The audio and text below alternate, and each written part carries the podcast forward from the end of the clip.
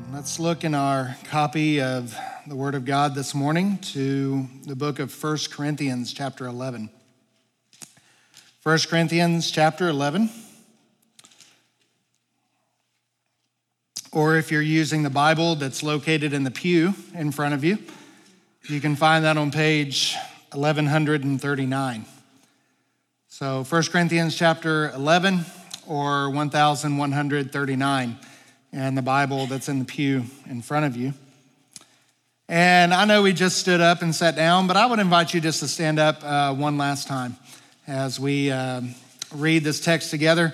We're going to read really just verses 23 through 26. I know it says 36 up there, but uh, I think that might have been a typo on my part. So, uh, chapter 11, verse 23 through 26. Let's read this together.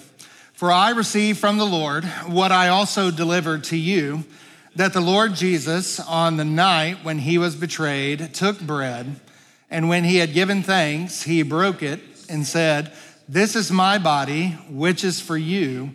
Do this in remembrance of me. And in the same way, he also took the cup after supper, saying, This cup is the new covenant in my blood. Do this as often as you drink it in remembrance of me. For as often as you eat this bread and drink this cup, you proclaim the Lord's death until he comes. This is the word of the Lord. You may be seated. I had a, I had a friend in college. I think I've told you about her before. Um, she grew up in one of these homes that was a very performance driven home and uh, parents had a list of rules in the house that was probably more complicated than the U.S. tax code, and and so you can you can imagine that. Uh, growing up in a performance based environment like that, you can imagine that this was a young lady that when she got to college, she really struggled with her assurance of salvation. And I, I think that she was saved. And of course, obviously, I don't know her heart, but um, but all fruit indicated that she was. But she is just someone that really struggled with it. And, and just about every one of the college ministers, just about every one of the student ministers, uh, she would go to and ask, well, How do I know I'm saved? How do I know I'm saved? How do I know I'm saved? And, and, and they would always kind of draw her back to, Well, what did you feel whenever? Uh, you prayed to receive the Lord, or, or what, you know, what did you experience, or, or things like that. And so, uh, and none of that ever really seemed to help. And so, uh, when I kind of got serious about the ministry again and told the college group that I was going to pursue ministry instead of what I was doing, naturally, one of the first visits I got was from her and asking me the same question How do, how do you know you're saved? How do I know I'm saved? And and, and in my immaturity, I, I probably didn't give her the best answer in the world. Um, I, I, did tell her to quit looking at herself and what she felt or what she did and look to Jesus and, uh, and, and really looking to Christ is where we need to be looking at. You can't, you can't look at Christ on the cross and doubt his willingness to save you. Amen? And so, but, but even then, uh, that was probably a better answer than some of the others, but I, I think there's other things that I probably could have counseled her. But I remember thinking, you know, in America, we're so, we so want quick fixes. And, uh, and I remember thinking, man, if there was, I wish there was a pill that I could give her that she could just take it every now and then. And when she took that pill, she would have the assurance of her faith. I, I just wish there was a, like something tangible that I could give her that whenever she would take it, she would remember that she is in Christ. And of course, what I was asking for, I didn't even realize it until years down the road but the Lord actually gave that to us. Not a pill, but He did give us a visible sign to remind us over and over and over again that we are in the faith. And that is the sign of communion. Now, I tend to call it communion. I don't even really know when I started that. Uh, it does go by a couple of different names, uh, some of which we don't use because of the baggage that comes with it. Like, for example, uh, there is the term Eucharist, okay? Now, now that refers to the thanksgiving uh, Eucharisto, which means to give thanks. It refers to the giving of thanks we give before we pass out before we pass out the elements. That's a good word for it, but because of the baggage that comes with it, we don't tend to use that one. So communion uh, is the one I use. Again, I really don't know why. Probably a better name for it is the one that the Bible uses. Imagine that, and that is the Lord's Supper. And so, but whatever name you use, we're, we're referring to the same thing. And, and that's what we are here to do this morning. And it is such an important part of the Christian life. In fact, Jesus assumes, he commands that as often as you do it. And I've always said that, you know, he says as often, not as seldom. So if we're going to if we're going to err on one side, let's err on the side of often, not erring on the side of seldom. And, uh, and we're going to say a little more about that later. But my prayer this morning is that as we come to the Lord's table once again, we will, we will understand that we will kind of get a grasp of its significance and what it does in the life of a Christian, but also in the life of a church. One of the reasons why I do call it communion is that we do it, it's designed to be done together. Now, now I'm not personally opposed like if a small group wanted to have communion or if a Sunday school class wanted to have it. I'm not really opposed to that. Um, but I don't take it to the hospital. I don't do stuff like that unless it's requested. I mean, I don't, again, that's not something that I necessarily have a problem with, but I do see it as something that is to be done when you gather together. So, whether that's one of the smaller groups of the church or whether that's the large gathering, uh, I think by design it's meant to be done together. So, that's why I don't typically do it for individuals. But, uh, but anyway, give or take that.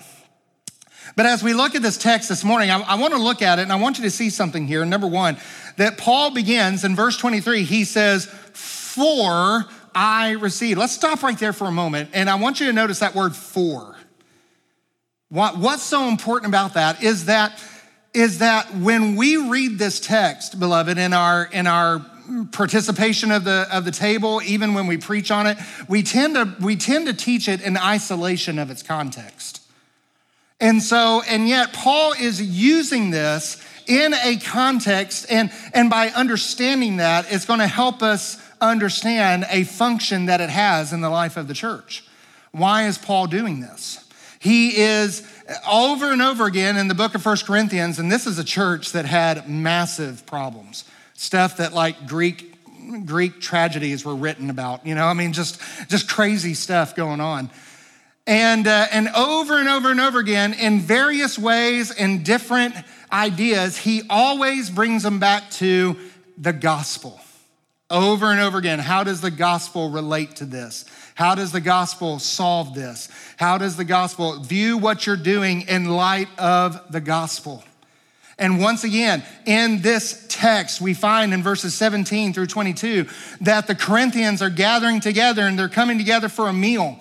And one of the things we know about Roman meals is that they were kind of a they were kind of a socialite gathering. You know, if you get the Democrat Gazette, I don't know if they do it anymore, but but in the there used to be one section completely devoted to uh, like socialites or or or stuff like that. And you'd always have these big spreads about all these people dressed up in their tuxedos and, and their wedding dresses, or, or at least I thought it was, but their former attire, and, and it's high society, right? And that's kind of what would happen here. These houses that we have found often had two dining rooms. There was one in the nice part of the house, and then there was one in the courtyard. And the socialite elites would always eat in the nice area, and the have nots, the servants, and all the others, the poor people, they would eat in the courtyard. And depending on where you were, gave you status. You remember Jesus talked about this. Don't, you know, don't don't push for the, the chair of honor, right? And so what was happening is that they had imported that practice into their practice of the Lord's Supper. And so you had the haves that were the social elite who were in their nice fancy dining room and they were eating to excess and even getting drunk. And then you would have the poor guys out in the courtyard. They weren't getting anything. In fact, they were leaving hungry. And I love what Paul says here. He says, Look, if you're doing that, you're not eating the Lord's Supper. It's not, when you come together, I think it's uh, verse 20, when you come together, it's not the Lord's Supper that you're eating. If you're using anything in the church for your own personal gain, for your own personal status booster, then you are not doing it for the Lord. And so, and then as a corrective to that, he reminds them again of the gospel. And specifically, he's bringing them back to the institution of the Lord's Supper. And so, at verse 23, he says, For I received from the Lord what I also delivered to you. He brings them back to this what the Lord's Supper is. It's a picture of the gospel. What you're doing is a picture of Roman culture. It is not a picture of the gospel. But when you come together, it is the gospel that you are to portray. And that is often going to be countercultural. That is often going to fly in the face of what we do in our culture. That's why we always have to be careful about marketing techniques and, and the latest fads and all that. I'm not saying that they're all bad in and of themselves, but that's why we've always got to be careful and make sure that everything we do portrays the gospel. And nothing is more true of that than the Lord's Supper. And so, what we're going to see this morning in this text that Paul reminds the Corinthian church of the significance of the Lord's Supper for the life of the church as well as the life of the Christian. And the question is, how, what are we to remember when we take the Lord's Supper? He says that twice do this in remembrance of me. And the question is, what are we looking at? What are we looking to when we take the Lord's Supper? We're going to see that there are three directions he commands us to look. By the way, I don't have a PowerPoint this morning, so I just wanted you to just kind of more than taking notes, I just kind of wanted you to sit back and, and be fed this morning. So, but three directions that he wants us to look. So, number one, he wants us to look backward. He wants us to look backwards. Look what he says in verse 23 For I received from the Lord what I also delivered to you that the Lord Jesus, on the night that he was betrayed. And so, Paul is practically quoting word for word the words that are recorded in, in Matthew, Mark, and Luke. Now, the words uh, correspond a little more closely to Luke, but we know that all of this goes back to that one time, the night that Jesus was betrayed, that he sat with his 12 apostles and he broke bread with them and he instituted this practice. And he said that it was to continue this rite, this sign was to continue until he comes again. You know, it's tempting to read over this part without paying much attention to it, but, but don't think, but don't do that. Think about this for a moment. Paul is pointing them back to an actual occurrence that really happened in time in history. In other words, when we take the Lord's Supper, we're not just thinking about a system of doctrines. We're not just thinking about a system of wise tales. We're not just thinking about, uh, you know, pictures or paintings or, or poetry or, or any of those kinds of things. But when we take the Lord's Supper, we are remembering something that actually took place in time in history. We are remembering that we serve a God who did not give us just a bunch of proverbs to memorize like some other religions, but we are serving a God who actually interfered in history in order to redeem us. And that is something that we have as Christians that, beloved, most other religions don't have. I remember um, I was listening to a debate between a Muslim and a, and a and it happened to be a Catholic, but it was someone who was defending the resurrection. And, uh, and the Muslim was saying, you know, we, we, uh, we can pray to uh, Allah and we know where our founder is. We know where he is buried. And we know we can go to that grave and we can sit there and we know that he's on the other. And he stopped. and the Catholic priest goes, You're exactly right. Muhammad is still there. But we don't serve a dead teacher, we serve a living God. And he is not in the grave. And I was like, I was rooting for the Catholics that day, let me tell you. So that was awesome. But but it is absolutely true. We don't just we don't just serve a system of rules, but we remember a God who interfered in history, who came into life. And beloved, he didn't come to the world of Little House on the Prairie. He didn't come to the world of our of, of, of kind of this pristine place, but he came to first century Israel, which was a political, social, and, and just absolute mess. He came to the real world, the world that we live in, that is full of problems, full of issues, full of hardship, full of difficulty. He came where there is real sickness, real disease, real all of this. He came to this world, He came to our world, and He died for our sins so that He could really save us. And that is what we remember. We look backwards to the night that Jesus was betrayed. 1 John chapter 1 verses 1 through 3. I won't read it all, but he says that which was from the beginning which we have heard, which we've seen with our eyes, which we looked at and touched with our hands. The word of life. The life was made manifest and we saw it. We testify to it. We proclaim. Verse three, and we have seen, we heard, we proclaim. Do you get the idea? Is emphasizing something here. It's like we saw this with our eyes. We heard him with our ears. We touched him with our hands. There was a living, breathing Jesus Christ who was truly God, truly man, who died on the cross for our sins. We saw him perform miracles. We heard his teaching. We saw him raise the dead. We saw, we heard him speak words that we've never heard before. We saw him heal the blind. We saw him tell the lame man to walk, and he did. We saw him in, speak and argue with the Pharisees. And then we saw him march up the hill of Calvary, and we saw him give his life for our sins. And praise God, three days later, we saw him alive again. And that is something that really happened. He emphasizes this over and over and over again. So, beloved, when I take the supper, and, and this is just me,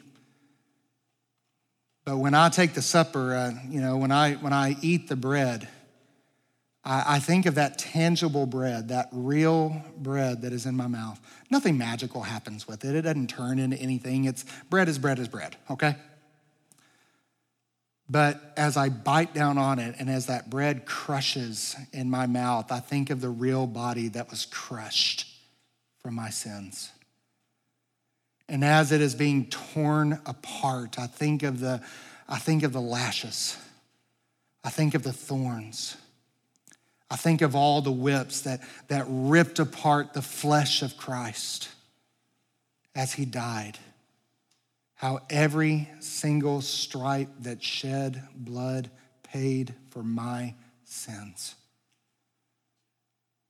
When I take the cup and it, and it pours down the back of my throat, I think of the blood that poured down the cross of Calvary. Sometimes I would kind of hold it in my mouth for a moment and just think of the, the pool of blood. Am I weird? I don't, I don't, I don't know, but, but it just, it just, it helps me think of the tangibleness of the actual historical event that happened. This is not fairy tales, beloved. This is not wise tales. This is not old wives' tales. This is something that really happened. You know, people, when the Passion came out, people ask me, was it really that bad? I'll say, no, it was worse. What they did to Jesus, you can't show on a screen. But you know, the physical was nothing compared to the spiritual weight of carrying all of my sins on his shoulders. How darkness came over the face of the earth for three hours, where the Father turned cannot bear to look at the sin. And that's me, he should have been turning away from. Beloved, he turned away from his son so that he may turn back to me. And that's what we remember. We look backwards. That's just the first point. Let's move on. We look inward. We look inward. Look at uh, rest of the verse. He says, The night that Jesus was betrayed, he took bread, and when he had given thanks, he broke it and said, This is my body, which is for you. Do this in remembrance of me. And in the same way, he also took the cup after supper, saying, This cup is a new covenant in my blood. Do this as often as you drink it in remembrance of me. There's been a, there's been a trend in um, scholarship to, to try to identify exactly what point in the Passover meal that Jesus does this. Um, you know, the cup that he blesses, is it, is it the third cup of blessing in the, in the meal? And, and they'll go to historical sources and they'll, they'll say, you know, well, he would have broken the bread at this point in the meal. And and uh, in fact, there's even a, a, lot of guys today will even hold a, like a, a, it's, it's a Passover meal, but in modern days it's called a Seder. I don't know if you knew that or not. So, but when you hear people call a, talk about a Seder meal, they'll talk about uh, keeping a Passover meal and they'll, they'll incorporate this kind of stuff in. And, and that's cool. You know, I don't, I don't have a problem with that. Um, I'll be honest with you. I've, I mean, just, just me personally, I've never really been interested in that uh, personally. Number one, because the bitter herbs taste horrible. Uh, but number two, uh, because uh, the, the scriptures really don't give us those details. Um, it doesn't really tell us those kinds of things. What it does tell us is that Jesus took the bread and he took the wine and he radically redefined the significance of them. And what I've always been more interested in is what is the significance of these things for the church, not necessarily what was the significance uh, for the Jews. Now, again, it can kind of help you understand uh, what the Jews might have been thinking of, what the apostles might have been thinking of as they took this. You know, more power to you. I don't think there's anything wrong with that. Uh, just know that it's really not something I'm interested in. But, but I am interested in how Jesus radically redefines these things. And he says, he took the bread, tooks, is that a word? He takes the bread and he says, This is my body. This is my body. I want you to notice the very close identification that he gives with, with the bread saying, This is my body, and then he gives the cup and he says, This is my blood. There, there is a, a, an objective reality that, the, that communion is pointing to. That this is my body, which was broken for you. This is the blood of the new covenant that was poured out for you. And I, and I know there's a debate of, you know, um, you know, is, is Christ spiritually present in communion? I personally don't have a problem with that. In fact, I, I think that he is uh, not in any kind of magical sense, but in the same sense that he says in, in Matthew 28, verse 20, that, Lo, I am with you always, even unto the end of the age. He says in Matthew 18, that where two or three are gathered together, I am there with you. Uh, and so, so I don't have a problem saying that, that Christ is spiritually present in a special way when we take communion. I'm, I do not have a problem with that. Um, you know, I'm, I'm not completely Zwinglian on that, on that view. Uh, however, the, the primary goal, again, there's nothing magical that happens to the bread. There's nothing magical that happens to the cup. They're just tangible reminders of what we have in Jesus Christ. Just like he says in John chapter 6 that when you when you eat of my flesh and drink of my blood, in other words, when you take me in by faith, you will never hunger or thirst again for righteousness. You have it. You have it in Christ. And so, again, it's um, that, that's really what I'm looking to. I'm, I'm, I, I want to see how Christ radically redefines these things. And, there, and there's kind of something weird that happens here. Something weird that happens here. Um, have you ever thought about this? Where, where are they? They're taking Passover, right? And, he's, and he breaks the bread and says, This is my body, which is given for you. Why not the lamb? Have you ever thought about that? Why not the lamb? I mean, I mean, there's been many times in Christ's life where, where he even calls himself the Lamb of God.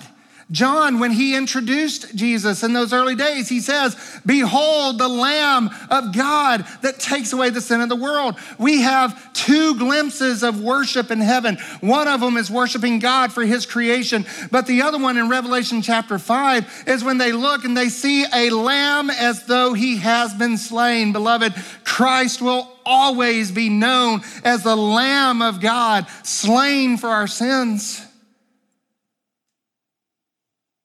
But he doesn't cut the lamb and say, This is my body.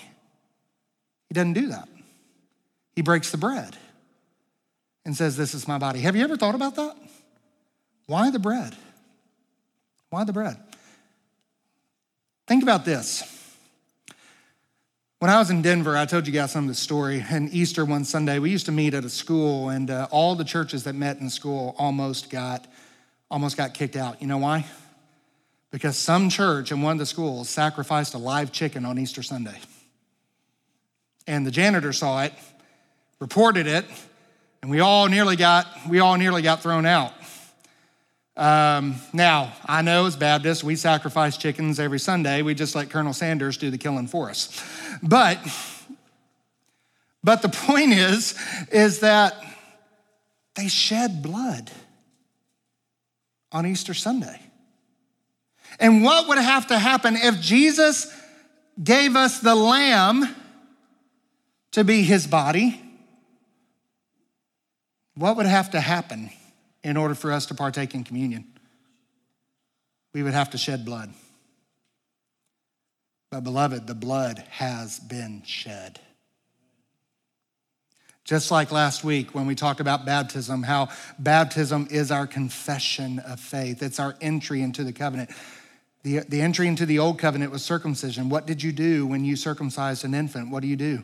You shed blood. And then for Passover, what did you do? You shed blood. But, beloved, the two signs of the new covenant, baptism and Holy Communion, they are bloodless signs. Why? Because the blood has been shed. And because Christ now lives forever, he intercedes for us on the merit of his own blood, and he lives forever and ever. And because of that, Hebrews chapter 7, he is able to save though to the uttermost. He's able to save forever those who draw near to him. There is no more blood required for our salvation. The blood has been shed. Jesus' blood covers all of our sins. He holds his priesthood permanently because he continues forever. Consequently, he is able to save to the uttermost those who draw near to, to God through him. And because he lives forever on the basis of his own shed blood, he is able to save us for forever. If you want eternal security, there it is. You know, the only way you're going to lose your salvation is if Jesus dies again. You think that's going to happen? No. And so we remember. So when we take the supper, how do we look inward? We have these objective facts. We have the body, we have the blood, but he says, Do this in remembrance of me. Beloved, the bread and the wine or the, or the juice, the, the bread and the juice, they don't do anything magical in us. But when we take them, we remember these things. How? By faith. And it's when these things come to us in faith that they strengthen us, they confirm us. There are objective elements of our faith that Jesus died on the cross for our sins. There's those, there's those objective things we remember, but we also remember subjectively that we have placed our faith in this and that this is the basis of our salvation. That's why we do this in remembrance of him. We're not just remembering the facts, but we're remembering we're remembering that we have accepted that. We have taken that in by faith. And in the same way that the bread is digested and becomes a part of our body, in the same way that the juice is digested and becomes a part of our body, in the same way we take Christ in by faith and he becomes our life. We are crucified with Christ. It's no longer us who live, but Christ lives in us. Amen? There's so much significance in the supper. So much significance that we remember these things. When we take them faithfully, we're building our faith. It reminds us, assures us, convicts us, helps us, and strengthens us. We are strengthened by the supper. God uses his means to build our faith, and the supper is one of those means. It's a tangible reminder. One of the things I like to say is that the supper does for our other senses what preaching does for our ears, right? We hear the word through preaching, we see the gospel in baptism, but we feel it, we taste it, and we touch it through the supper. All of this points to the gospel so that our whole life, our whole life, every sense is engaged. And we are reminded of the gospel time and time and time again. That's why I think we need to err on the side of often and not on the side of seldom. And so it's an outward visible sign of an inner invisible reality. Just like baptism is an outward sign of our invisible identification with Christ, communion is an outward sign of our communion with Christ. That we participate in his death, and thus we have freedom from sin to live for him. Christ lives in me. And when I take the supper in me, I'm reminded that, that his life, his death is incorporated into me. And now I live by his strength. Now I live by his power and by his might. So we look backward, we look inward, and just very quickly, we look forward. What's the significance of this? Paul says in verse 26 As often as you eat this bread, drink this cup, you proclaim the Lord's death until he comes. Every one of the historical accounts of Jesus' institution of the Last Supper includes that he tells them that I will not eat this with you again until I come back in my kingdom, in my glory. There is a, there is a prophetic proclamation that comes to it that we are once again looking forward to when Christ will come. We look at his first coming, we look at his death, but we're also looking forward to his coming again. I remember a comedian, and it's a name that you would all recognize. Uh, he was a Christian comedian.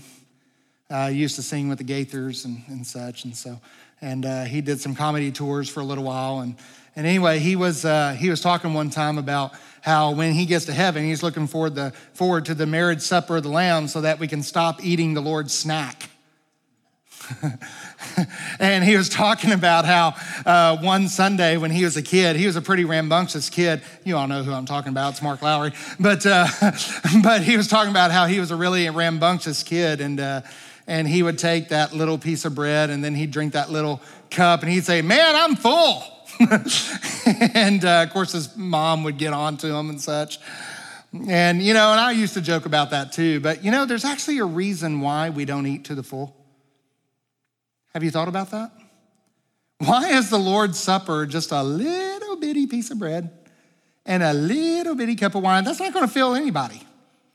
And, and I am convinced that the early church, when they did the Lord's Supper, they probably did it in the context of a, of a larger meal. I'm, I am pretty convinced of that, but doesn't mean we have to. I'm just saying that's the way they probably did it. But um, why not? Why don't we eat to the full? Because, beloved, if we, if we ate to the full of bread and we drank to the full of wine, what would that signify? It would signify that the fullness is here, right? But we're waiting for the fullness. We don't eat to the full because the fullness is yet to come. We don't come to the Lord's Supper hungry, hoping to be filled. We come to the Lord's Supper waiting, waiting for the fullness of the expectation of our returning Lord. And that's why we don't eat to the full. That's why we don't have a, a huge banquet whenever we have communion. Now, I don't think it has to be like super solemn. I, I think you can smile during communion, that's okay. I'm not saying that. But there is a reason why we don't come here expecting to be filled physically, because we are waiting for the real feast. Christ says, I will not eat of this feast with you again until I come in my glory. We are waiting for that. Sometimes when uh, we go to Little Rock, Roxanne and I have a rule that we're not allowed to eat at a restaurant in Little Rock that we can eat at in Batesville okay? We don't do that. And so that's like our rule. We we go to little rock we want to eat at a we want to eat at a place that we can only eat at in little rock right? Not even cersei we want to eat at a place that we can only eat at in little rock right? But man we're hungry. And so sometimes we'll stop by casey's or something like that and we'll just get a little bitty snack to hold us over.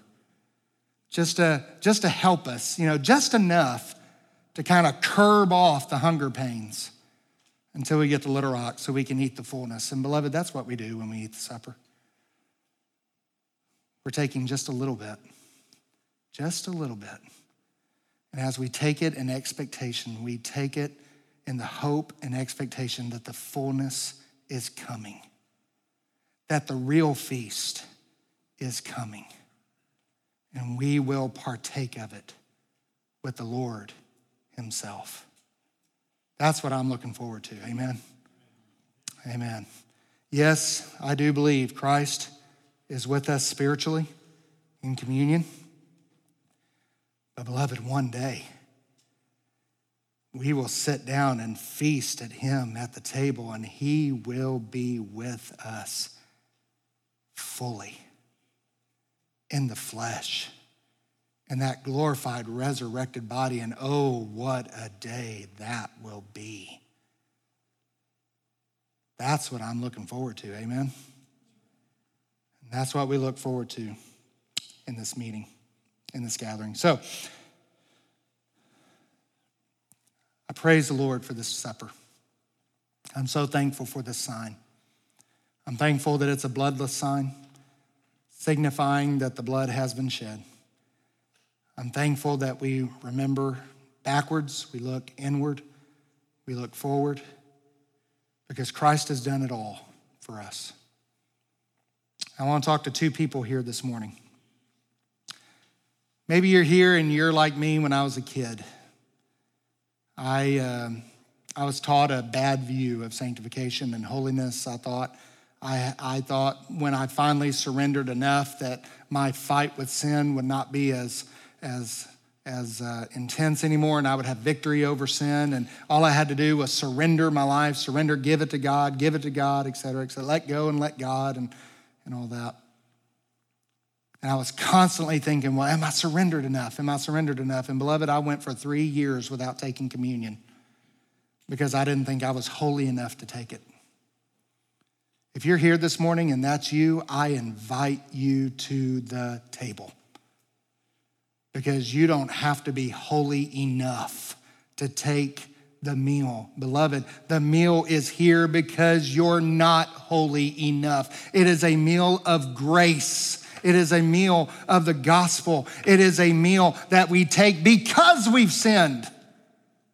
We don't take it only when we haven't sinned. We take it because we've sinned. That's why we need it. Don't ever skip the supper because you don't think you're good enough. Take it because you're not. That's what the rest of us do. At least I hope.